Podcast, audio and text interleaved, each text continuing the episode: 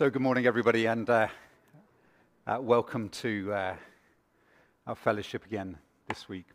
Just want to say, by way of uh, a special announcement, that of the notice board at the back there, uh, we've got uh, a church meeting coming up in a few weeks where um, we've got some suggested or proposed changes to our church constitution. And the idea is that the changes are in red. Most of them are cosmetic, and you don't need to get too emotional over them. Uh, but if you want to compare them, then look at, uh, there are two of the originals that are hanging on bits of string, so you can look at that. And if you've uh, got any questions, then do please talk to me or one of the uh, elders, and uh, we'd be glad to try and answer those before the meeting itself. It would be great if we didn't have to spend too long talking about these things, because this document is not as important as the scriptures that we have and it's just one of those things that uh, we need to uh, refer to occasionally. But as you know, in our fellowship, we refer to God's Word first and foremost every time, because this is the pattern in which we live our life, and it's the way that we're able to learn of our God. Now, uh, I want you to uh, listen very carefully this morning, as we spoke of last week um, because the subject that we have been looking at during the course of the last uh, uh, few weeks when I've been able to speak is the one key uh, uh, set of scriptures and instructions that our Lord Jesus spoke about, which he deliberately labored to the 11 disciples who were there in the room with him. Lisa, where was Judas at this time before chapter 15? Put you on the spot. You keep reminding me of this, so you ought to know. In he wasn't there. Okay? Because Judas, the scriptures tell us, he went out and it was what? It was dark. Okay, so the group that we have contained here in this wonderful section of Scripture, which our Lord Jesus gave in chapter 15 of, uh, of John's Gospel, are the true disciples. So we are able to determine that this section of Scripture, when Jesus says, I am the vine and my Father is the vine dresser, every branch in me that does not bear fruit, he takes away, and every branch that bears fruit, he prunes, that it may bear more fruit. So, the issue that we learn very clearly and very simply right at the beginning, when we look at the context of these scriptures, is that these scriptures are for believers. What is being spoken of here is for you if you know and love the Lord Jesus as your Savior. If you have recognized your sin, confessed your sin, and you've now called out to Jesus. But every branch in me that does not bear fruit, he takes away. Now, we just need to do a bit of a quick recap on uh, some of the. Uh, is it possible to put the Slight technical hitch. Okay. I've. Uh, tell you what, you sort it out in your time. I'll carry on in my time, in our time. So, if you can remember back to the first uh, message that we had uh, regarding this section of Scripture, we entitled it that the secret of living the Christian life is bearing fruit. So, the question that you need to ask yourself and you need to be considering as you sit here this morning is Are you a fruitful believer? Are you a fruitful Christian? Do you actually bear fruit? Is there any discernible difference between you and others in your Christian life? And we've also discovered very clearly as we look at this section of Scripture that uh, the Christian whilst the rest of the world seems to be panicking about identity as to who they are, what their gender is, and all these things. The Christian has nothing to be confused about when it comes to our identity. What do these verses tell us? First of all, our identity, who we are. We are branches in Christ. So there should be no confusion as to who we are. And then we discover what is it that we should be doing? Well, according to the scriptures, Jesus is speaking and he's labored the point. He's used the word abide about 15 times in these few verses that we have before us. And we know that when scripture is repetitive, there's a reason why it's repetitive because we as human beings learn from repetition. We learn when we're told something over and over again. If anybody, as I said last time, has a three year old, how do you get that three year old to understand and to learn? You have to keep telling them. But one thing I've discovered is that um, as a shepherd and under shepherd in the church, it's the same thing. I'm not suggesting you're all three year olds, but I'm talking to myself here as well. We need to hear it again and again and again. I'm going to give you an example this morning as to what can happen when we take ourselves out of the environment that we should be. So, the Christian has no problem with identity. We are to bear fruit, and if you remember, we discovered and discussed what it was, the fruit that God wants us to bear. And we know that primarily there is the fruit of proclaiming the gospel to others around us. I can't explain it, but God, in His wisdom and in His love, has chosen you and I to proclaim the gospel in a dark world. Now, Jesus had to return to heaven so that the Holy Spirit could come. If he hadn't gone back to heaven, the Holy Spirit wouldn't have come. And so we recognize that that was the catalyst that was brought into the life of the believer. Because all of a sudden, weak men became strong. All of a sudden, people that were locked away, holed up in some upper room with the doors barred, the windows blacked out, suddenly open the doors and go out and stand in the marketplace and proclaim the gospel. And they're not afraid to do so because the Holy Spirit has come and is living within them. And so we discovered that very clearly. We discovered also that this business of abiding generates something in our lives. It's called practical holiness, Romans 6:22. And we discover that to live the Christian life means there has to be a change, there has to be a difference within us. Sometimes we get the idea that uh, God does everything for us, and that's great. We don't have to do anything in terms of how we live our life. We can just carry on in the same way. And that's not true because we discover that we have to start living holy lives, lives that are set apart for the glory of God, sharing what we possess. This is one of the hallmarks of the Christian church and has been throughout the whole of the last 2,000 years, is that we're not selfish people.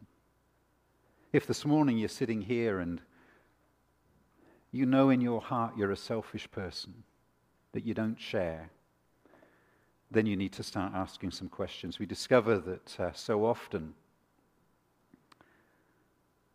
God gives us so generously, and we're reticent to give back to Him. And as a fellowship, um, we've got lots of things planned for the first time, I think, ever. We haven't been able to get on and start. Uh, our next copy of the cornerstone that we distribute because of finances. And that's the first time that's happened for a long time. And so, if the Lord is speaking to you this morning, I would encourage you to look. Um, have you been generous back to God? You know, we've got a work to do. Don't be afraid to give to the work and the ministry of this fellowship. Christian character, of course, you don't need to turn to Galatians 22 to 23, but we know what the fruit of the Spirit is. And of course, Hebrews 13 15 reminds us of praising and thanking God is our fruitfulness. Now, I think I'm right in saying that the projector is now working. Is that correct? Okay, so uh, we'll just quickly. That's all these things that we have here. Okay. And then the second uh, lesson that we looked at was the fact that uh, the secret of bearing, uh, of fruit bearing, is abiding. So if you're a branch um, from the vine and you're separated from the vine, what's the fruit going to be like?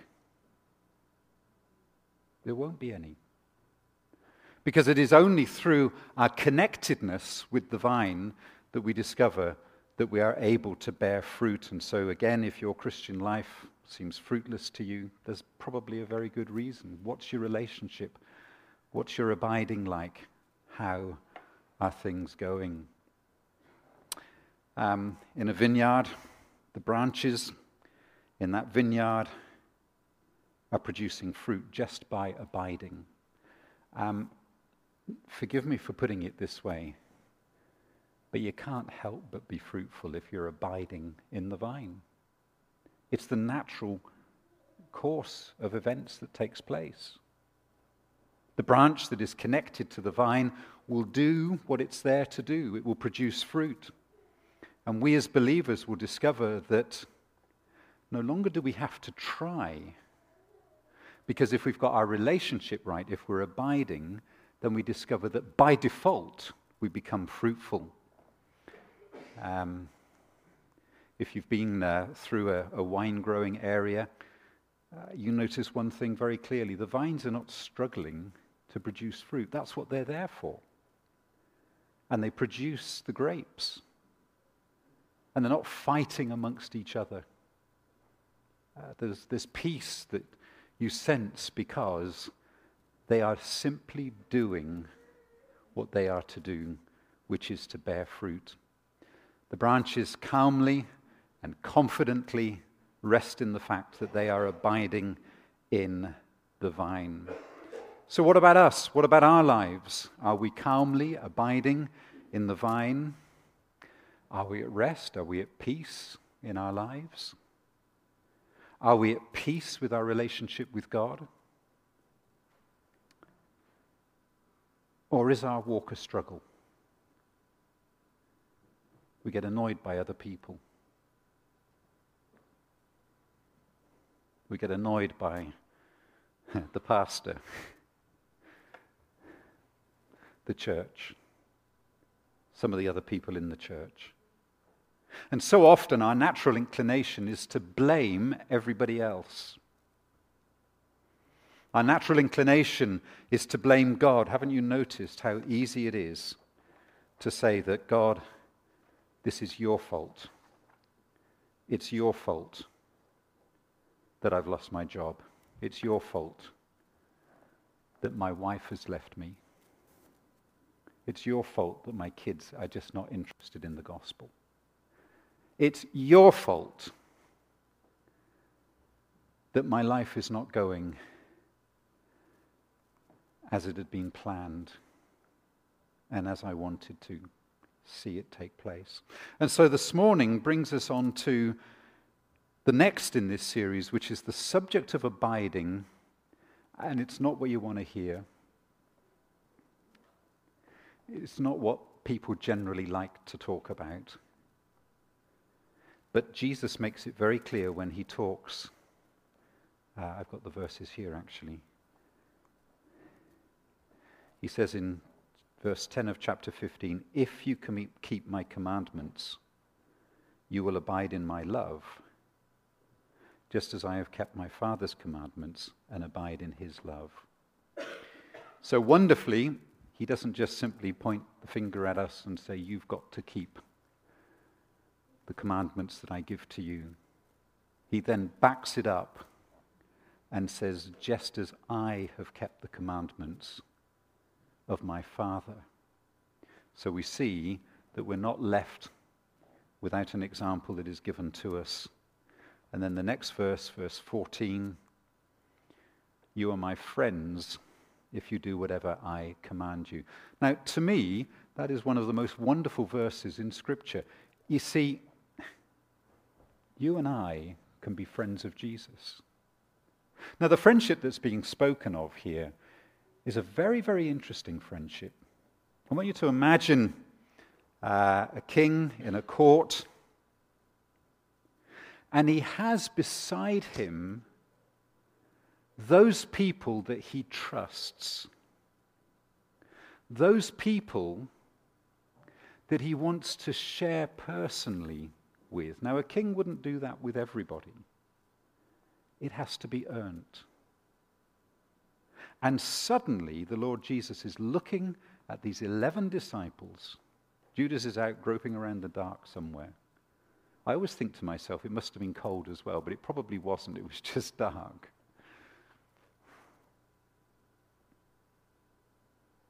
And that's the privilege for you and I is that we can actually be friends of Jesus. Now, that's one of the most wonderful things to ever, ever comprehend. But it does require on our part, according to the verses here, according to what Jesus said, he says it very simply, very clearly, very to the point. He says, if. Small word, big impact. If you don't, there's a problem. But if you do keep my commandments, you will abide in my love, just as I have kept the Father's commandments and abide in his love. And you're my friends if you do whatever I have commanded you. And I'm going to do something that I haven't done ever before in our fellowship. Has anybody read this book here? It's entitled Goodbye, Jesus. Any hands up? No. It's written by a guy called Tim Sledge. And uh, I ordered this book on Thursday, and I finished it uh, Friday evening. There's only 500 pages in it, but you see, for me to read 500 pages in that time is, uh, is quite a challenge. The one thing that's missing in this book is any understanding of John chapter 15. Let me tell you about Tim Sledge. He uh, uh, grew up in uh, Texas, Houston, I think, and uh, from the age of 16, he believed that God had told him to be a preacher. God had led him to preach the gospel. And so, from the age of 16, um, that's when he preached his first sermon in a Southern Baptist Convention church. Tim was uh, from the conservative side of the Baptist, the Southern Baptist Convention. He would uh, probably fall under the uh, heading of being somewhat Calvinistic. So that's the background that he was from. I'm not sure how the Southern Baptist Convention functions because there's a, a massive war going on at the moment between uh, what you'd describe as uh, more Calvinistic people and then more Arminianist uh, people. But somehow it holds together, and I guess only by the grace of God. But Tim came from that uh, side, and he uh, shares in the, the, the, account here a lot of detail about his life coming to faith in the Lord Jesus Christ. And the book starts off by an account that he is uh, leading the funeral service of a man in his, I think, late 30s, early 40s. And the man was a teacher at one of the local Christian schools. And he was killed uh, by a, an 18 wheeler truck on a highway. Now, the problem that Tim Sledge had was that as he gave the, as he was in, uh, to lead the funeral service, he knew the details, but the church leaned on him and the family leaned on him not to tell the truth. So the details that he had were that the man who was a teacher in a Christian school had um, groomed a 14 year old girl and slept with her. And then the authorities found out, and so he jumped in front of the 18 wheeler truck to bring his life to an end. And Tim is leading this funeral service with a thousand plus people. And he sees in the front row the girl and her mother. And he knows all the details. And yet, he had to say things in the service which simply weren't true because that's what he'd been instructed to do. And Tim calls these things exceptions to the rule of faith. I don't know if you've ever used that term, uh, the exception that proves the rule. And uh, all the way through the book, Tim comes up with different examples which are the exceptions that prove the rule. And uh, as the book progresses, the list continues to grow. As a young uh, man of uh, 17, uh, the pastor and the associate pastor of the church uh, that he was grow- that he'd grown up in wanted to take him to a, a conference and there was a free evening. It was a uh, conference in another city away, and there was a free evening, and the pastor and the uh, associate pastor said, Oh, let's go out to the cinema together. And the film had sex scenes in it and all sorts. And he remembers all the years later the damage that that did because he respected the men who were leading him at that time. And he says, yet another exception to faith. In other words, you can say one thing, but live a life that's different. And then uh, he points out, and I just read it to you very quickly, that there were concepts that he had been brought up to understand clearly and consistently and emphatically were impressed upon him because they were more than assumptions or beliefs. These are the rock solid truths, and the questioning any one and, and, and if you questioned any one of them, would be considered an act of rebellious arrogance. Some of the most important concepts were the Bible is God's completely accurate valuation of himself. The Bible is the authority for everything we believe we are all sinners destined for an eternity in hell. Jesus died for our sins, and only He can forgive us. By confessing our sins and believing in Jesus, we can begin a new relationship with God that starts now and lasts forever in heaven. A spiritual battle is in progress as Satan works to discourage non believers from embracing faith and tempts Christians, and tempts Christians to sin. We need the spiritual power that comes through prayer, Bible study, and worshipping together, and regularly confessing our sins. This new life in Jesus calls for our highest commitment, and that includes a willingness to share our faith with others. Now, if, like me, when you read that list, you could tick all those boxes, because that's exactly the position that I have. That's exactly the way I was brought up. But the point that he makes is that there was no questioning ever of anything. He then talks about his experience in Bible college, and I must admit, having read this book, if a, if, a, young person in our fellowship came to me and said, I think God's leading me to Bible college, I'd have to think twice as to whether I could really agree with it, because the moral standards of so many of the Bible colleges are low. Um, I don't mention names particularly, but the college he went to was a very conservative college, one which I've heard has been very, very good indeed. I think Billy Graham attended it. But he talks about the moral standards of students within the college. And uh, he then says, and, and these, I guess, are the exceptions to faith. You know where this is going because he goes right through and he becomes the pastor of Kingsland Baptist Church in Houston. Starts off with a congregation of 300 and takes it right up to 2,500. And after 10 years of serving as the pastor in this church and seeing the growth some of the elders realize that what he's actually preaching is not the Word of God. What he's actually preaching is what people want to hear. Now, it's easy to fill a church when you preach what people want to hear.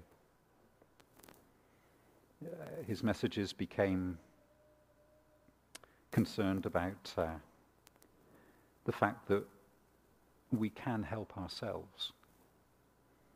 Do I disagree with that entirely? Not entirely, because at the end of the day, there are things that we do which, if we stop doing them, would be a help to ourselves.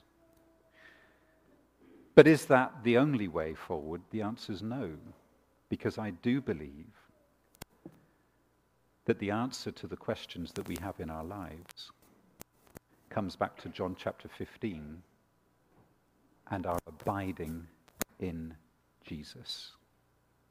Because that's where our fruitfulness comes from. If we're joined into the vine, that's where it all comes from. So we fast forward towards the end of the book, and uh, as I said, an absolutely fascinating read uh, of heartbreaking situations that took place. Older ministers that were preying on younger ministers from a homosexual perspective um, churches that are badly organized and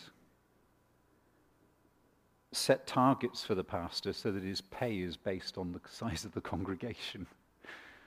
You know, we're not double glazing salesmen. The message that we have to preach is an offense to many, but we can always sugarcoat it, can't we? And so eventually he comes to the point in his life where a small group of the 30 elders and deacons suddenly realized that what he was preaching was not the gospel. And so they confronted him over it. And uh, he was devastated, didn't see it coming, blindsided. Throughout the whole book, Tim never once speaks about his relationship with Jesus. He talks about knowing Jesus. He talks about God a great deal. But in terms of his relationship with the Lord, it just doesn't come through. And finally, his marriage after 31 years comes to an end. He has two more marriages. And the section that we finally come to is where he admits that he no longer has faith, but he says that it all began when he stopped going to church. When finally I gave up on the family of God. He says, I lost count of the number of churches that this was his wife at the time, Kimberly, and I visited at least 20 different Baptist churches, Methodist churches, non denominational churches, Unitarian churches, even a Catholic church. He says, I was weary, drained, and disenchanted. There were just too many church visits that spawned the same result of 48 hour post Sunday morning depression. It was beginning to look like the only way to break this painful circle was to stop trying to find that elusive church where I would feel at home. I don't remember the congregation or the denomination or the date, but after visiting one more worship service, after hoping for one more time for that eureka moment, and then once again experiencing an overwhelming sense of defeat, it was time to stop. I was not going to go back to church again. And then the remaining part of the book points out that from that time onward, he lost any desire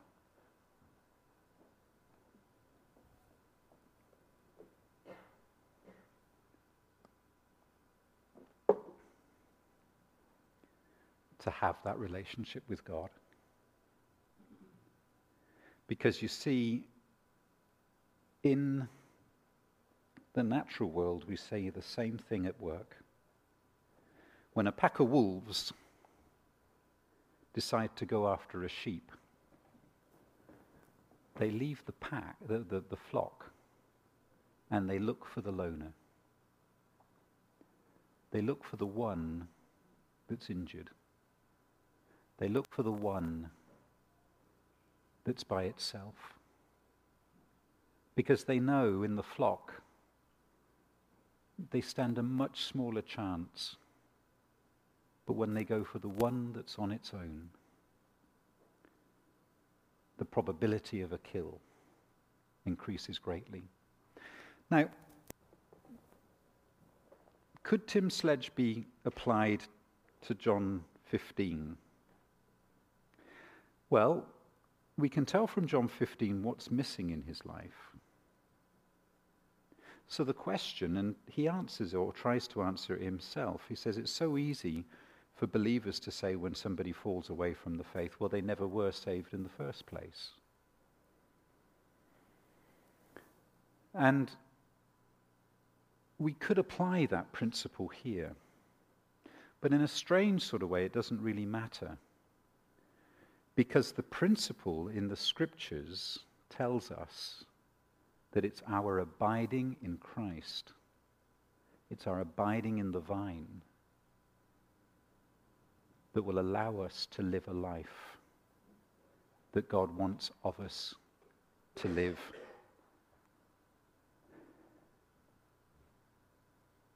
And to have strength. So, the universal fundamental laws that we see in, uh,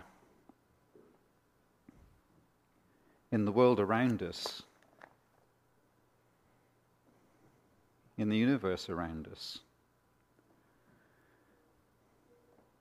are very simply this. There are certain laws in the way that nature works and functions. They're all ordained by God. And the thing is that however hard we try, we have to obey these laws. Otherwise, things go wrong. Now, human beings, talking generally, have tried throughout our history to break the rules that have been set down for us. Um, we know that the speed of light is whatever that number is. It's big, it's fast. We know what gravity is. Um, you know. These are laws that God has created. And then I say to myself, so how does an Airbus A380 with 500 people on it stay in the sky? Well, that's because it follows another set of laws called the laws of aerodynamics. I'm not a scientist here, and if there are any scientists and you feel you need to put your hand up and correct anything in the next few moments, do so. But if the pilot of the A380 decides not to follow the certain laws of aerodynamics, and one of them is this it's called the stalling speed. In other words, the A380 only stays in the sky because of certain laws that are there. And one of them is if it slows down too slowly, it will fall out of the sky like the proverbial lead balloon. Now, why is this of interest to us? It's of interest to us because we have a God of order. We have a God who has created the world with certain things. If there's any farmers here, Chris, you're a farmer, aren't you? Okay, you know what time of the year to plant the seed, am I right? Okay, and if you don't plant it at the right time, I guess things go wrong. Is that the general principle? Yeah. Okay, well, I got one farmer who agrees with me. And the Bible speaks about this. You know, there's a time for everything. There's a time for planting, a time for reaping.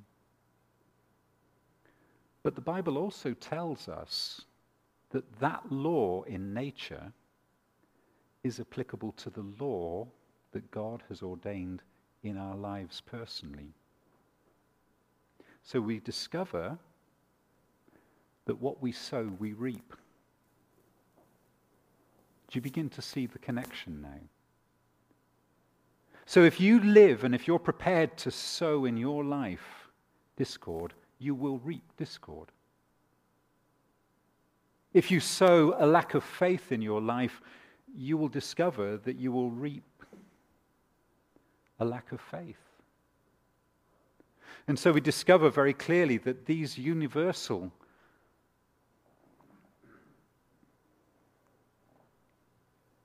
laws are applicable to us in the Christian life as well. To live the abundant, faithful Christian life that God wants us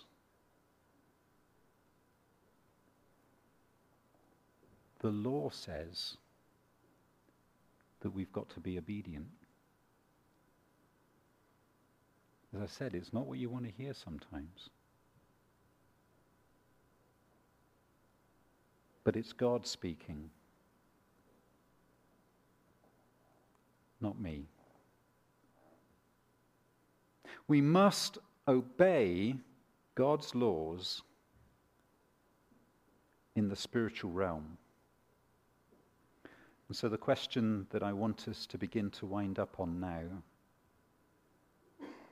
the question that we want to answer is why did God place such an imperative on our being obedient to Him? Why make obedience a requirement of abiding? And then, of course, the question how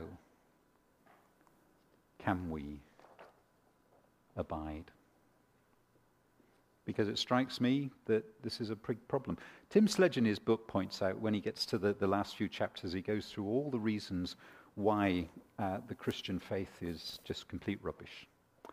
So he's gone from a situation of leading a church from 300 or 500 to 2,500. He's sold out for the gospel. He's really involved in his denomination. He goes from all of that to just rubbishing everything.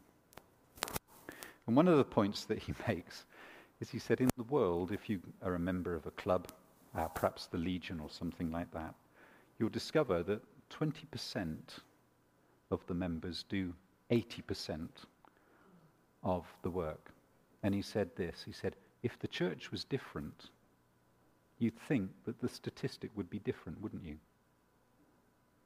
And yet he says, universally accepted, 20% of the church do 80% of the work. 20% of the church give 80% of the resources of the church. The other 80 seem disinvolved. And he uses that as an example to try and say, there, see, the church is no different. It's got the same problems, the same difficulties. Now, I'd love to think in our fellowship that uh, the percentage was higher. I've got no time to work it out. I do know that there are a very few number of people who work incredibly hard. And I thank them particularly for the support that they give. And I would like to encourage you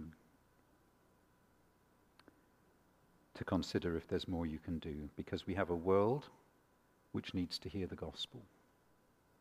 We live in a community which needs to hear the gospel. So, the first um, point that I want to just clarify in a little more detail. And, and this this point should absolutely rejoice our hearts. And it's this God obeys his own rules. You see, we don't have a God who makes it up as he goes along. Now, there are some faiths, religions, that have what you describe as a fatalistic God. And the Muslim world is a classic example of this. Because the salvation for the Muslim is based entirely on what they do. In other words, it's a works based religion. If you can remember, I brought that leaflet that we'd picked up in Toronto, a Muslim guy gave it. And point number five was do your best to live like a Muslim. Well, if I said to you, do your best to live like a Christian, would I be in any way right? I would be encouraging you to hypocrisy because that's not what's important. Yes, there are times when God performs miracles and brings a higher law into play, but God, his usual mode of working is to obey his own laws that he's built into the universe. Now, this gives us enormous encouragement because it means as you know, we're not saved by God's mercy. Have you ever considered that? How are we saved?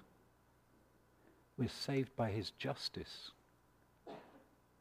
Now, his justice means that when certain things take place in our life, God has no ability to refuse us because he's acting justly toward us. You see, if I was God, heaven would be very empty. because my standard, you know, I'd look at the outside. I, would look at the things people say.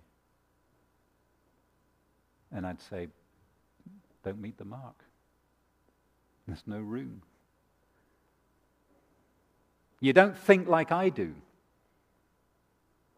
But God's justice means that when we're justified, He has to accept us.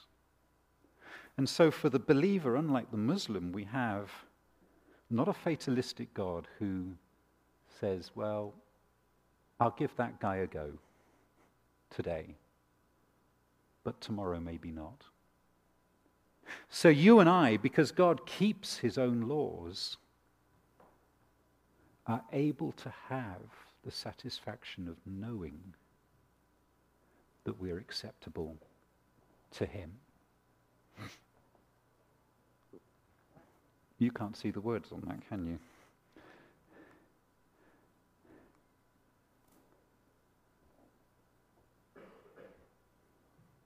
We have seasons and we have order in the universe. We know when the next full moon will be. We know when the tide will be in. We know when it'll be out. And if God once disobeyed his own laws, the universe would fall apart. Now, I need to say something here about orderliness. And you might be thinking to yourself, this is a bit of a tangent. But having read um, this book, I realize that one of the biggest dangers that can come into a fellowship, it can be a church like this, it can be a house fellowship, it doesn't matter what it is.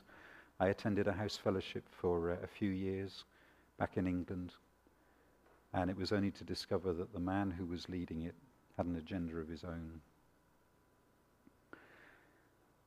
And that meant that his own views began to sneak in. Now,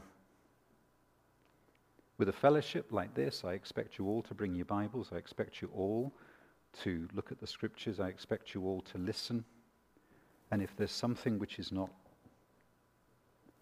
right that is being said, you come and talk to me. I expect the elders and the deacons to consult their Bibles regularly. And they know when we have meetings, I'll often say to them, Are you reading your Bible? And I will also quite often say to them, How's your relationship with your wife? because that's important. And when we read the scriptures, uh, we discover that uh,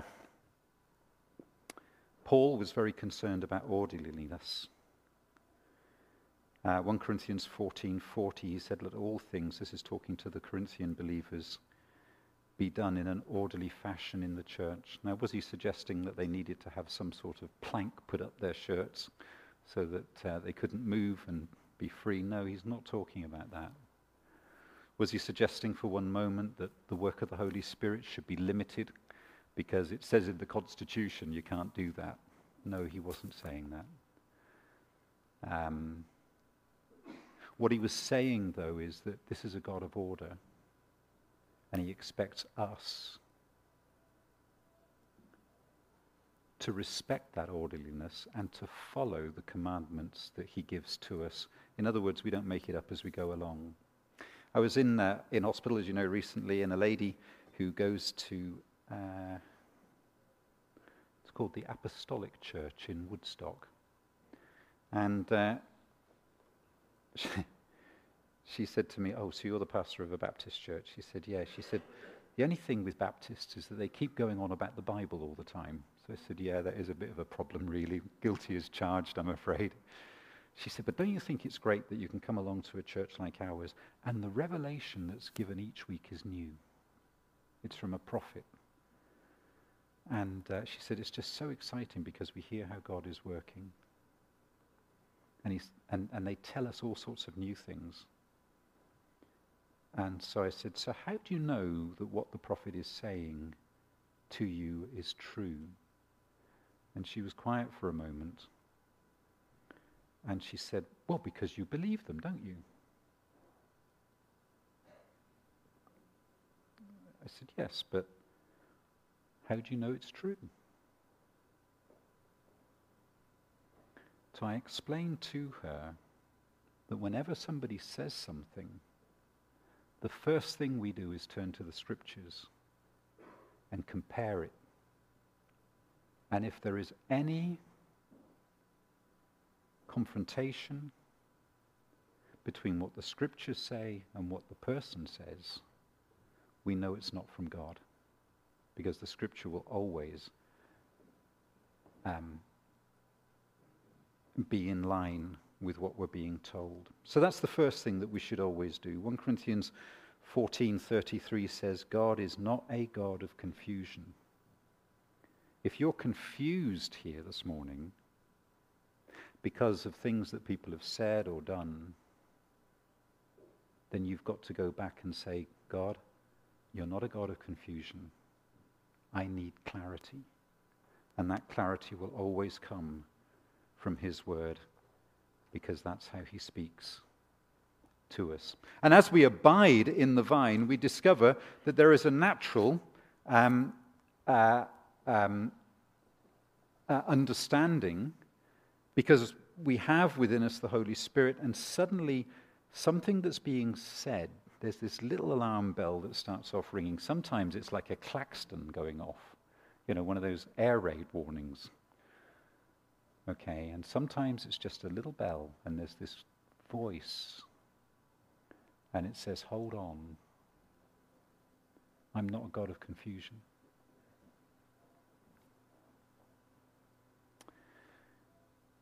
So, why is there so much trouble, so much evil in the world today?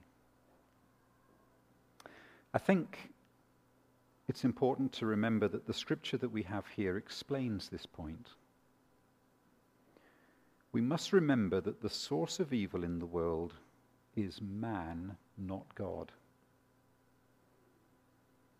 Uh, somebody said to me, um, again, I think it was in, in, in the hospital having a conversation and said, uh, said, of course, religion is responsible for all the wars in the world.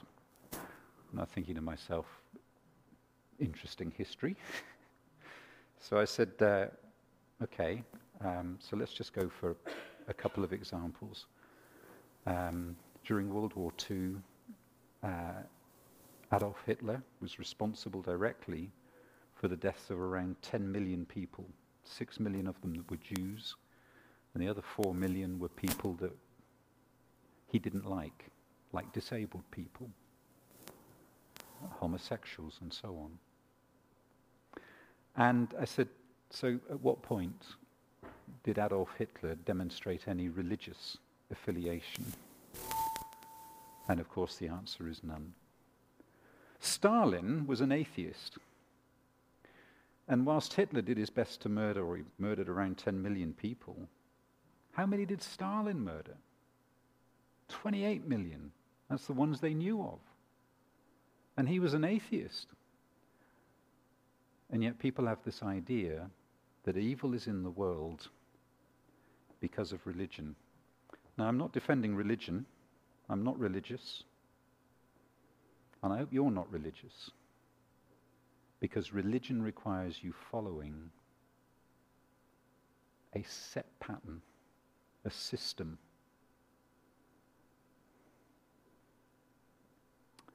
There are some very good systems around. I would even argue and say that having read this book, Tim Sledge felt that his Calvinism was a good system. He was able to answer all the questions because of a system that had been presented to him but he didn't have a relationship. He wasn't abiding in the vine. He didn't take the power that comes through that relationship. There's lots of points in Calvinism, very, very admirable, but it's the point I'm trying to make is if we reduce it to a system, there will always be a problem. It was because of man's disobedience to God's law that sin came into the world. And it is because men and women continue to disobey God's will that evil grows and destroys this world.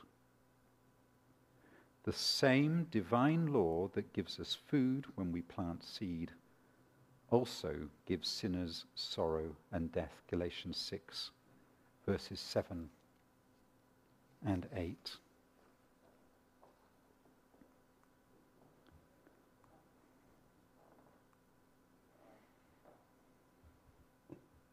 Because God obeys his own laws, the universe abides in him. It can't help but abide in him. And the same goes for us when we obey his word.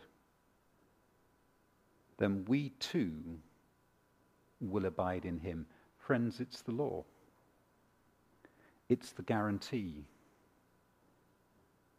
And it's wonderful. To disobey God is to fly in the face of the whole universe. And this explains why the disobedient person has so much trouble, not only inwardly but outwardly. When the child of God obeys the will of God, everything in the world works for him. But when the child of God disobeys the will of God, everything works against him. Now, you might say to yourself, but there are times when I know I've been obedient and I still see things going wrong. Well, God still wants us to obey. Yes, He continues to teach us and to grow us, and that's what John 15 is all about. And our suffering is only for a short while. So when Paul and Silas obeyed God by going to Philippi, um, I'm guessing that they didn't think for one moment that they'd end up in prison. You know, God, I'm doing what you want me to do.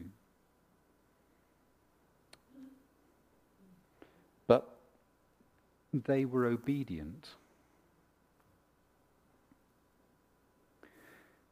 And they saw the results of their obedience, even though it didn't go exactly perhaps as they had planned.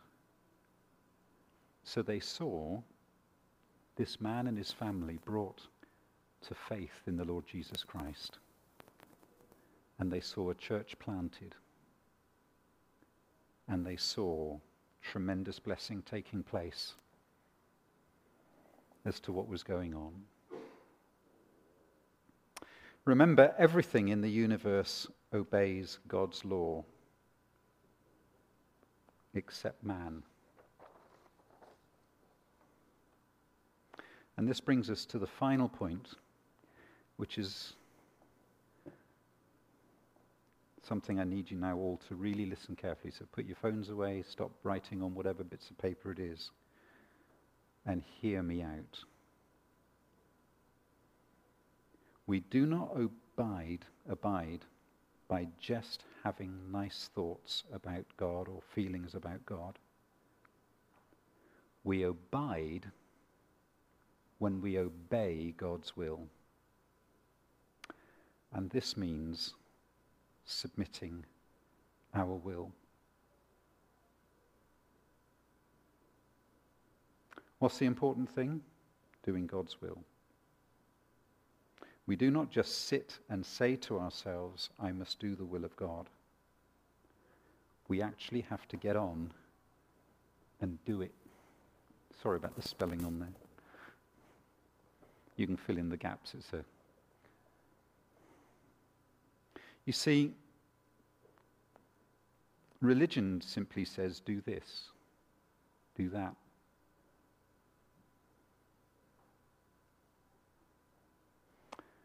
And it's possible that in doing that, doing this, you will fulfill at least part of the will of God.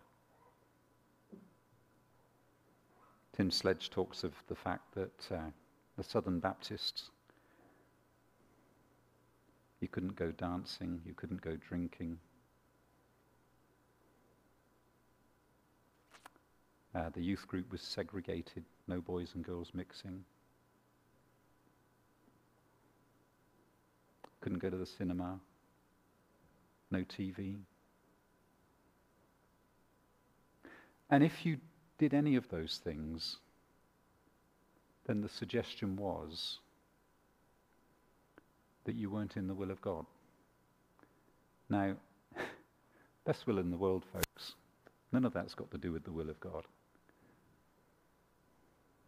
What we do find, though, is how we live our lives would it determine the things that we do, the places that we go. Our relationship with Him would determine that there are some things we can't do.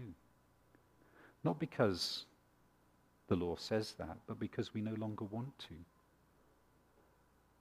And so the note that we finish really here is this we do obey because we want to. We obey because we want to do the will of God. We obey because that's now what our heart's desire is. It's the thing that's important to us. Too many Christians settle for an intellectual experience. I've met some of them. They're great at studying the Bible. They know the Bible inside out. They can go to the passage and the verse to support their viewpoint. They follow all the YouTube videos that they can possibly get hold of to try and demonstrate the facts that they're trying to make, to hold to. They can know all the facts, all the definitions. They can even explain doctrines which are really deep, and the rest of you are thinking, oh my word, what are they talking about? Doctrines you've never heard of. The vicarious life of Christ. Have you ever looked at that one? And if you go too far down that rabbit hole, it's not the death of Christ that saves you, it's the life he lived. But the Bible says it was his death.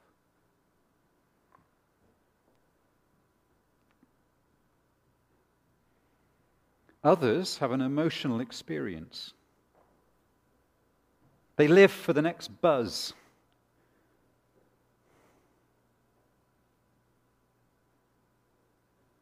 They want to cultivate spiritual feelings. I feel, you know, today I feel great. But what about tomorrow? When you don't feel great? Sometimes in our churches we can generate a lot of noise, a lot of chaos.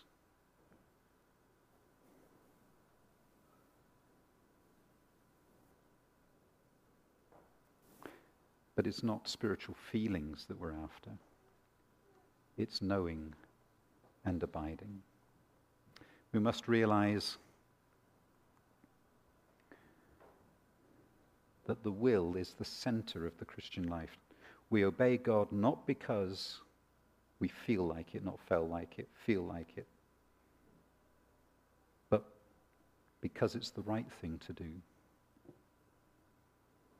And we need to graduate from obeying because we have to into obeying because we want to. And Galatians, sorry, Ephesians 6, verse 6 says it all, doesn't it? doing the will of God from the heart. That's it. And that's the message that we have. Thank you for listening. I appreciate uh, you coming, but I pray with all my heart that you'll begin to understand that it is indeed our abiding in Him that enables us to grow and to live and to experience the abundant life. And I would say uh, that if anybody wants to rush out and buy this book, I'd be very careful because this is of Satan. Okay? Young people, I don't want to see a copy of it in your hands. I'm happy to talk about it a bit more, but be very, very careful. It's produced by Amazon. Okay? And I wonder, manufactured by Amazon, Bolton ON. Is that Ontario ON? I wonder why they've got such a keen interest to see that book promoted. Only cost